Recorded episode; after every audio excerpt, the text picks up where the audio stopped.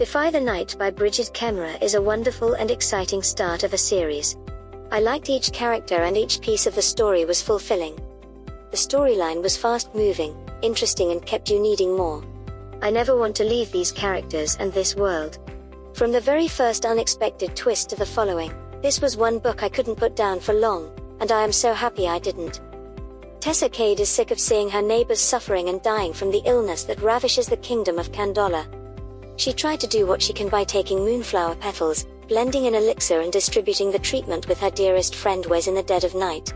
Rumors are spreading that the remedy may at this point don't work and rumblings of a rebellion are getting stronger constantly. Ruler Harristan and his sibling Corrick can just depend on one another after their parents were ruthlessly betrayed and killed.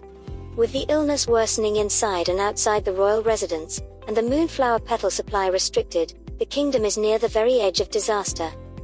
The character development and world building is perfectly done in Defy the Night. Tessa and Corrick are my favorite characters from this novel. There was a lot of passion and heat in each moment they exchanged. I really liked that the Robin Hood element to this story was taking medicine for the sick. I felt the fear and urgency from every one of the characters and I was so happy that it wasn't easy to hate any of the characters. Overall, Defy the Night by Brigid Kemmerer is a must read. The speed and plot flowed without any problem. The action part was interesting and I was sucked into the tension and romance. I am eagerly waiting for a continuation. Thanks for listening this book review podcast.